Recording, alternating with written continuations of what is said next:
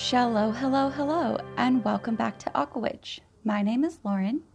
Today we're going to talk about what's the difference between a water altar and a water shrine. When I first started practicing, I actually had no clue what the difference was between the two, and I found it a little bit confusing trying to decipher what makes a water shrine a water shrine and what makes a water altar a water altar or you know, what that even means. I actually combined the two, and this wasn't a conscious decision that I made. It was just because I didn't know what I was doing. And so I wanted to clarify this for everyone out there who's listening because you might find it a little bit confusing just as I did. And I think in our practice, the most important thing is just to keep learning and making conscious decisions to make intentional decisions in what we're doing in our practice. A water altar and water shrine can literally be anywhere. They can be on the beach, by a river, on a nightstand, in your bathtub, a table, or outside in a dedicated space. You can literally put them anywhere that you feel comfortable working in. The most important thing to keep in mind about your water altar or your water shrines is that you spend time meditating and feel where is the best space for you because this is a sacred space for you to practice. So make, making sure that the space you're practicing in feels good is actually very key.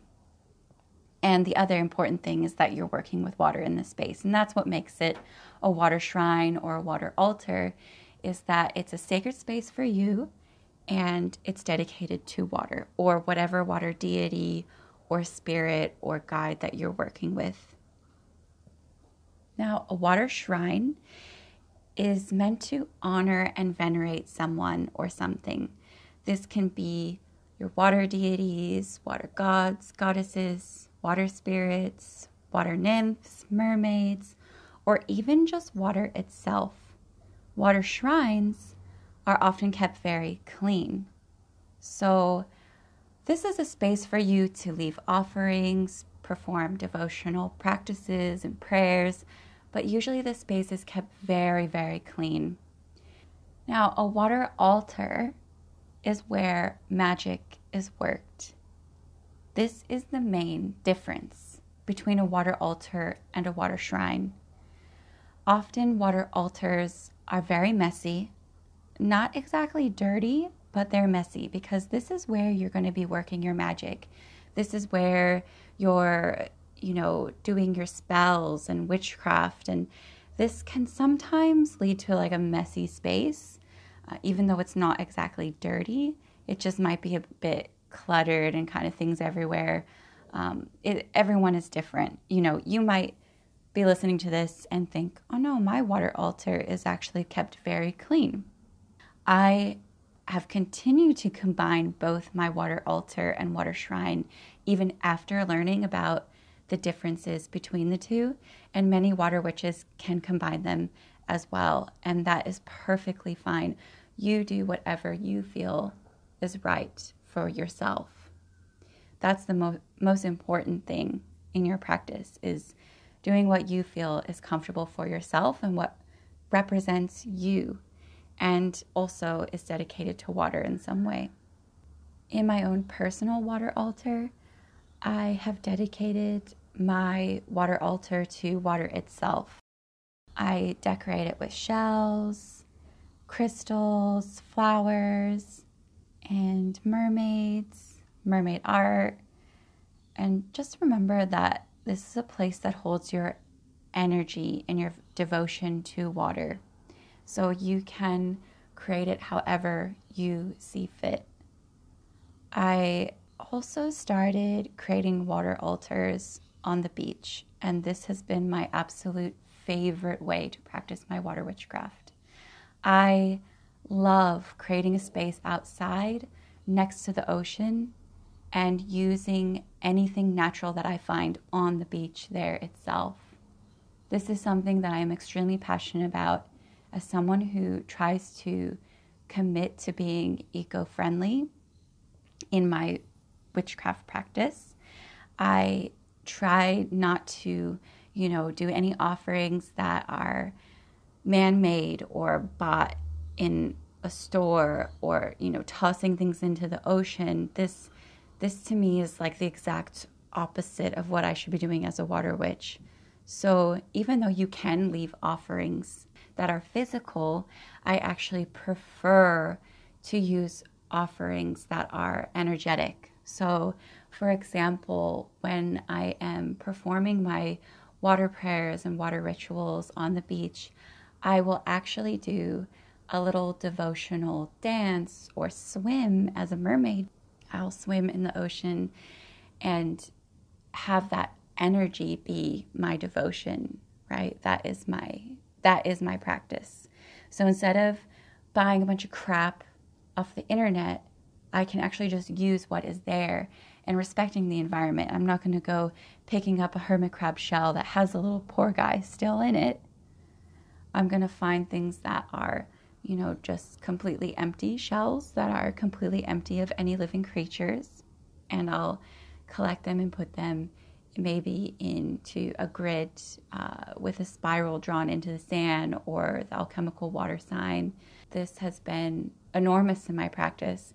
And something that I love about water witchcraft is that, you know, I see on Instagram and TikTok, there are so many beautiful altars that witches have created.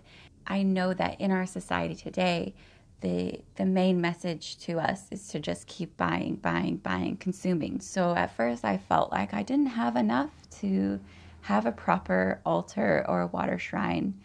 Um, and you know, I felt bad. It made me feel bad, like I didn't have enough. But you actually have everything that you will ever need, and that is just tapping into your mind's eye, creating. You can even create a water altar in your mind's eye. You don't need a bunch of crap that you bought off the internet. You don't need to go on TikTok and find the latest trend that you can then buy and have delivered to you in plastic wrap and bubble wrap and all of this plastic that is eventually just going to wind back up in the ocean. You know, 9% of plastic is actually recycled. Unfortunately, a lot of it goes back into the environment, and that includes Mama Ocean. So, the last thing I want to do as a water witch is pollute the ocean even more. This is why I am extremely passionate about just using the space I'm in, using my own energy to create my water witchcraft practice. This is what I love about water witchcraft, and I'm sure there's many other practices where you don't need to buy the latest trendy thing on Instagram you can actually just work with what you have. This type of minimalist approach to witchcraft, I think we all need to take a step back and think about because what we do as witches is not to have the prettiest photo on Instagram or the best video on TikTok. Our practice is not about that, right? And connecting to nature, if you are truly connected to nature, you will not go out and buy something that is part of the problem that is making Mother Earth and Mama Ocean even worse off than before. So I strongly suggest that if you are listening to this and you're thinking that you don't have enough things to make your water altar or your water shrine, know that you do because you can make your water altar or your water shrine in your mind's eye. Sit and meditate and think of the water altar or shrine that you would create in your mind's eye and do your dedications and practices through energy. You don't need to have any of the latest crap that you buy off the internet that's wrapped in plastic, that's helping destroy the ocean that we love and want to protect because Water is sacred. Without water, there is no life. Thank you for listening, and I hope that wherever you are, know that you are a water witch, and all you need you have within you. Thank you, and I look forward to the next episode.